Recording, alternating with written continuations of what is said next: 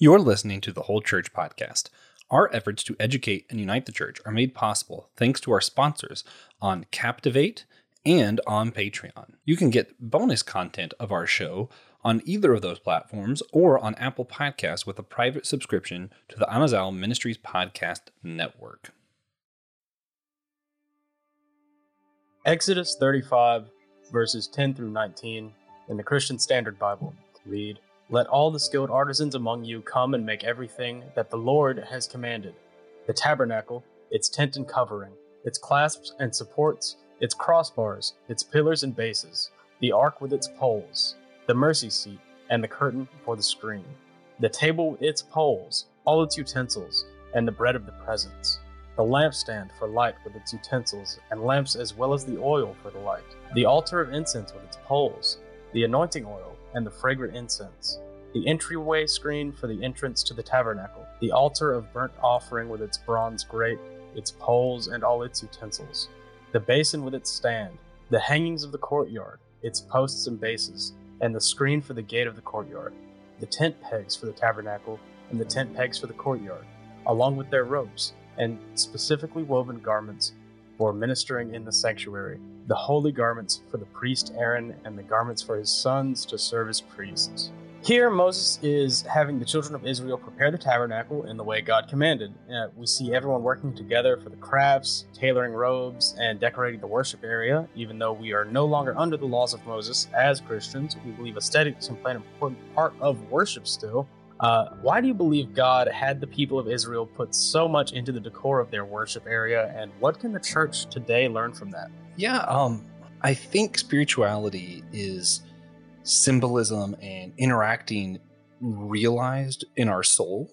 Um, what I mean by that, like when you worship, songs usually we worship in song a lot at church. I think when it connects with your soul, there's this feeling that I think that's what we attribute to spirituality. And I think that's how we relate to God. And we could do it in ways other than song. Often we get away from that, but you know, you see things where people paint or different times you're in nature, you interact with different forms of beauty and that connects you to the divine. Um, I think the same thing is true of stuff like the robes and all this. And I think when you put this much into detail, it's easier for everyone to have a part. And part of what it means to be the church is everyone contributing to the act of worship. So I think this allows everyone to contribute and have different points. You know, not everybody necessarily connects with a song, but maybe they'll connect with a painting. Maybe the robes, you know, some churches have priestly robes of different colors for the seasons. Maybe all of those things put together is what really connects with some people and allows them to relate to God in a way they couldn't otherwise. And I think um, that's just how God designed us. It's why you see so many different sounds and beautiful things in nature. It's how God designed the world in great detail. So, that, hey everybody, welcome to the Whole Church Podcast, your favorite church unity podcast, probably we have different different noise going on right now, different music. Uh, it's a different intro because we're starting a brand new series. We're just going to do a tiny intro for the series today. We're talking about our ecumenical aesthetics series, where we're going to be discussing church art and how the church re- relates to God and one another through art. It's going to be a fun time. Today, it's just TJ and I. We decided it would be a worthwhile time. Uh, we have some questions we're going to ask every guest that's part of this series. We said, hey, let's put ourselves through the ringer first. And that's what we're here to do. Yeah, yeah. It's, uh, I lost my tab with the outline on it. uh, so, as you guys will. Ministries Podcast Network. Uh, link is below for other shows like us. Yeah, it's a good time. And now I'm just going to go ahead and jump to one of my favorite things that we do on the show. Um, it's a spiritual practice that I care deeply about, and that is silliness. So, TJ, we're going to ask a silly question. I'm going to make you answer first because I know you're going to make me do something else first later on. Quick and simple what would be the most challenging part of interpreting your favorite book of the Bible into a comic? Uh, I think definitely not making people angry would be the, the hardest part. okay. I'm just going to yeah. leave that be. Yeah. Because that's yeah. true of a lot of the favorite books. Yeah, but like imagery wise, for me specifically. Is your favorite book Song of Solomon? No. Because that would be hard one. It's a different comic. Although, I know a guy who made that comic book. Um, Man, ah, you know, one of my favorites has got to be Hebrews, and I think it's just because it's a very, it's not really a story or anything, so it would be hard to like put like ideas into comic panels, you know, as much as it would be like if I were to choose judges, that would be really easy. I feel like, yeah. Do you think so? I mean, comparatively, I was gonna do Revelations. that's yeah, Yeah. I think people would get mad that, you know, oh, it was all just a dream. Like, no, it was a prophecy. It's different. Yeah. But now it's a Although he does wake up several times. Yeah. yeah. So, one of the main reasons we're doing this series is because of our belief that beauty can bring people closer to God and to one another. So, we have a few questions that we're going to be asking everyone in the series to go along with that belief. Before making our guests do it, we wanted to go through it, warm our listeners up with our experiences. So, uh, Josh, could you tell us a time when you've seen God in the beauty of creation, outside specifically? Hmm.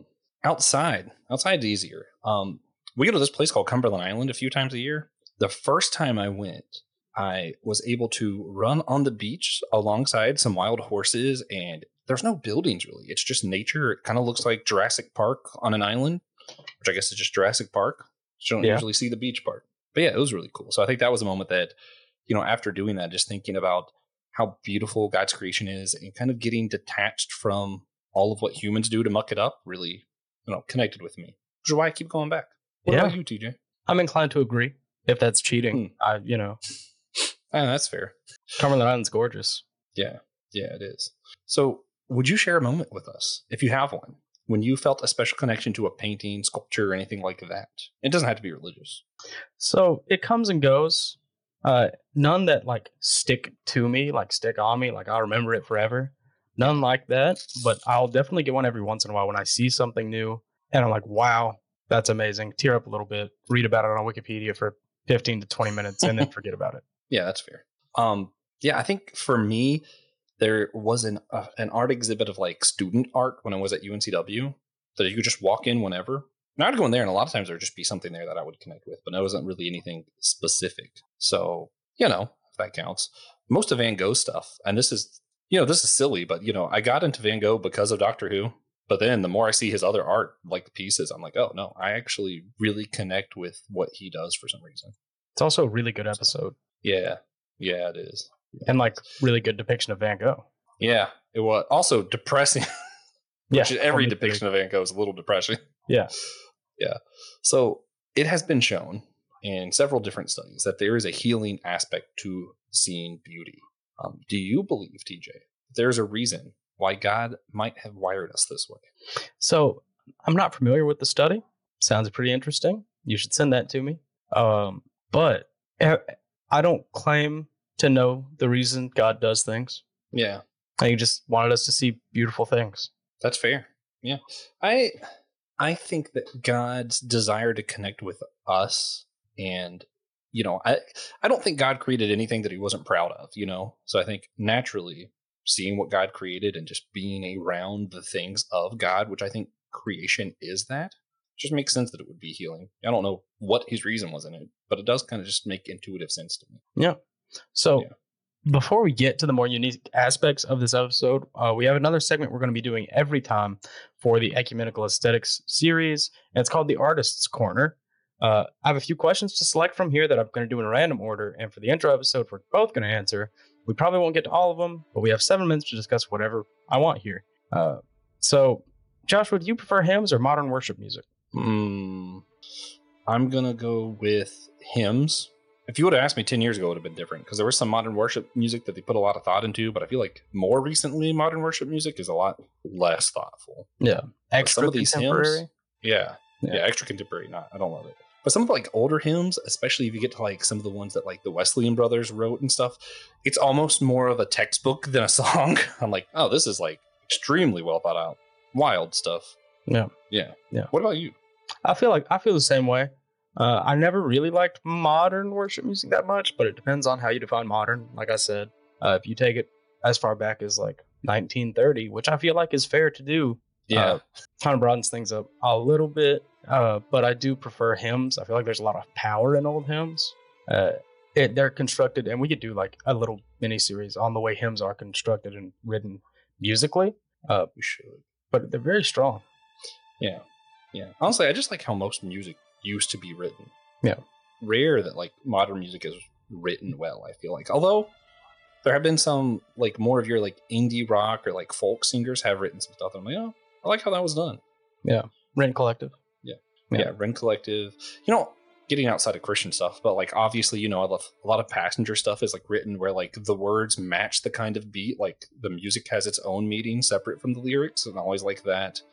Um, Mumford and Sons, their version of Babel, I think really sheds a lot of light on like what Babylon actually means in the Bible, even though they're not a Christian band. They did that really well. Also, I got to say, Greta Van Fleet's newest album, there's there are a few songs that I'm like, okay, no, that was that was done pretty good. Yeah. So, if your favorite Bible passage were a painting, what would it look like? I think it would be very abstract. And in my head, there's a lot of greens, but like bluish greens, not like bright greens. Because my, my Mhm. favorite Bible passage is Galatians 5 1. It is for freedom, he set us free. Therefore, don't, you know, submit yourself again to slavery. And it's about like not being a slave to the law or to sin. So the freedom vibes, for some reason, I'm imagining it as like a blue green, which isn't very American to me. I guess if I were if I were to be really American, red, white, and blue. I don't know. For me, freedom in that kind of context, I just I'm seeing it as like a blue green abstract piece. Yeah. For you, for you, freedom is nature. Yeah, I think so. What about what about you? What's your favorite verse? And what would it look like? Uh, Luke twenty two thirty six. Mhm. Yeah, no, I knew that. I just needed you to tell it for them. yeah. Well, uh, so it's hard to vocalize what a painting would look like to me. That's one of the many reasons I'm against AI art. Partially because you know what seems kind of hard for me personally because I don't know what I want to look like. Um, but if you don't have a sword, sell your cloak and buy one. You know, it's it's dramatic, it's intense, and it is. You can see clearly that he is giving up some semblance of safety to protect Mhm. himself in a different way. yeah, yeah, I like that. I like that. That's hard. It's really hard. It's true. So, do you want to do all of these? No, just whichever ones. This is this is TJ's corner, really. TJ is the artist. Mhm. So if you do want to hear the rest, you're gonna have to listen to the series. We will cover them all eventually with different people. I'm not gonna do them all for everybody, probably, unless they make a really compelling case. Uh, And answer really quickly somehow. really quickly, yeah. They only have seven minutes. We're not gonna take the whole seven because we are short on time. Yeah. Speaking of the rest of the series, if you're wondering, um, it's going to be an eight part series. And I'll just go over in order. We're going to be talking to Elizabeth Penglingen and Taylor Clyde next. We'll be talking about worship painting. If you ever see people paint during worship service, and we'll talk about worship in song. Taylor used to be a worship leader, still does a lot of worship stuff. Um, then we're going to have Nathan Gilmore on to talk about iconoclasm. You know, he used to be a religion professor, so he's very in touch with what it is this whole idea of icons and imagery is bad, and that's a lot of the church kind of believes that way. Then we're going to have uh, Pastor Will and Reverend Keno on. You guys should know all them, great guys, and we're just going to talk about some of our favorite icons in the church, what we like as far as imagery goes. Then we'll have Dr. Link, Dr. Beck, and Brother J.R. Martin on talk about imagery as it's used in the Bible and church flags. So it'll be fun. Um, Pastor Shayna Watson's going to join us talk about the Anglican Church and the art that they use. Father Jonathan will be back on to talk about the art of the Greek Orthodox Church, which is a lot. Joe Day will be back. We're going to talk some about uh, art as he's perceived it being in and out of the home church. And then we'll finish the series with Professor Chris Moreland of the Catholic tradition, as he's going to, you know, there's a lot of questions people have about how the Catholics use art, especially around statues. So we're going to discuss that with him. It'll be a fun time. Now, our final question for this series, rather than asking for practical actions for church unity, what we're going to do, we're going to say, ask outside of paintings or statues, what is one kind of art you think people would get into that might help us draw closer to God and one another? So I think it it just you could say a lot of different types of art for this, and I'm gonna go with a painting style. Uh, but for pretty much everything, there's a specific lesson you have to be willing to take from the art style itself. Uh, at least that's what I think. And I'm gonna go with pointillism. And Mm. Uh, if you're not familiar with it by name, then you'll probably know the painting of that park scene where you know it's a ton of people at a lake. There's some trees, a bunch of people, maybe in a carriage, balloons. Uh, that is just tons and tons of tiny little dots of pure color, no brushstrokes. That's pointillism. Uh, but Yeah. I think the lesson we can take from that is that uh, God is in the little things. The little things Hmm. form His big picture, Hmm. basically. Yeah, I like that. Yeah. Also, TJ forced me to make part of this logo for the series and, and pointillized. I did. I forgot about Yeah. that. So you guys could check that out. He didn't force me. He just suggested it, and it looked better. So It trumped my version. I would have forced him Yeah. if it had come to it. I'm gonna go with culinary arts. You know, I think for me, you want to talk about connecting with somebody else, learning about the food that their culture partakes in, or you know, I, I feel like there's just a special connection to someone's culture when you experience the food of that culture, if that makes sense. You know, I think if I'm talking to somebody who's not American at all, you know, I have friends that were just from other countries, and they're like, "Hey, make me some biscuits and gravy." There's something about that moment of someone's first biscuit and gravy that they're like, "Oh," and I'm like, "Yeah, that's this is what I grew up with. You know, this is me in a way. Like something about our food is personal to us and part of our identity. I think.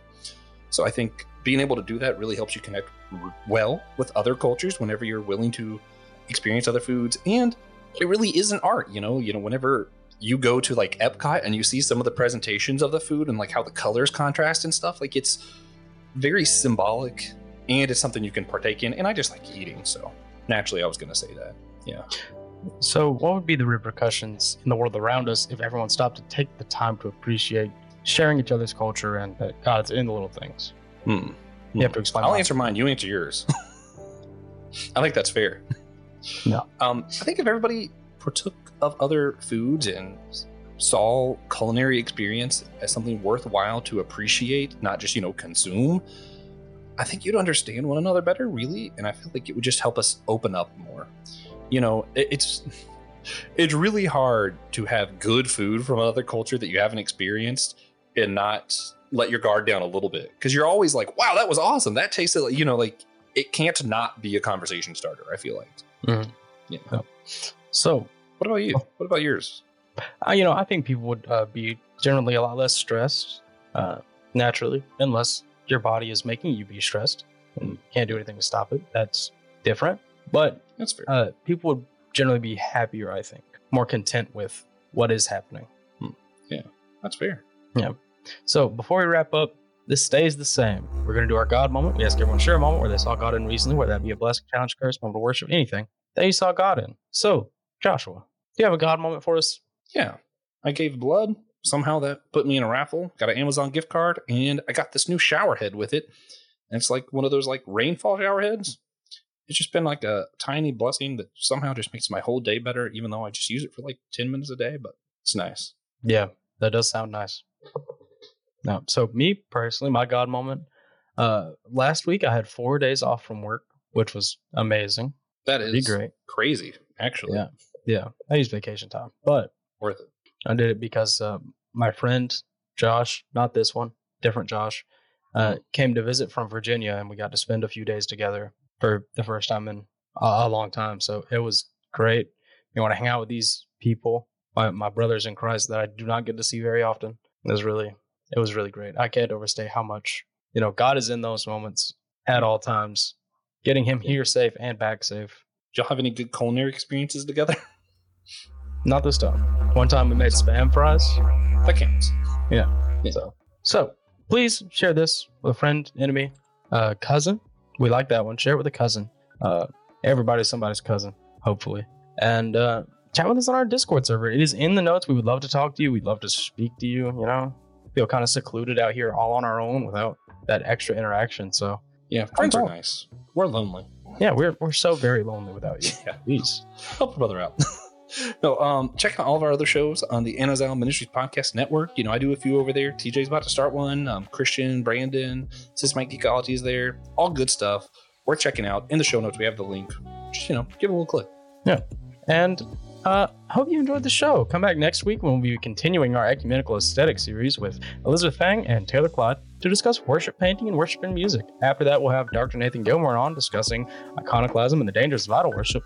After that, we'll be joined by Pastor Will Rose and Reverend Keno Kennedy to discuss our favorite iconography and other church art from various traditions. And finally, at the end of season one, Francis Chan will be joining us. Yeah, but he's not aware yet, so someone's got to tell him. Someone has to tell him, Yeah, please. please.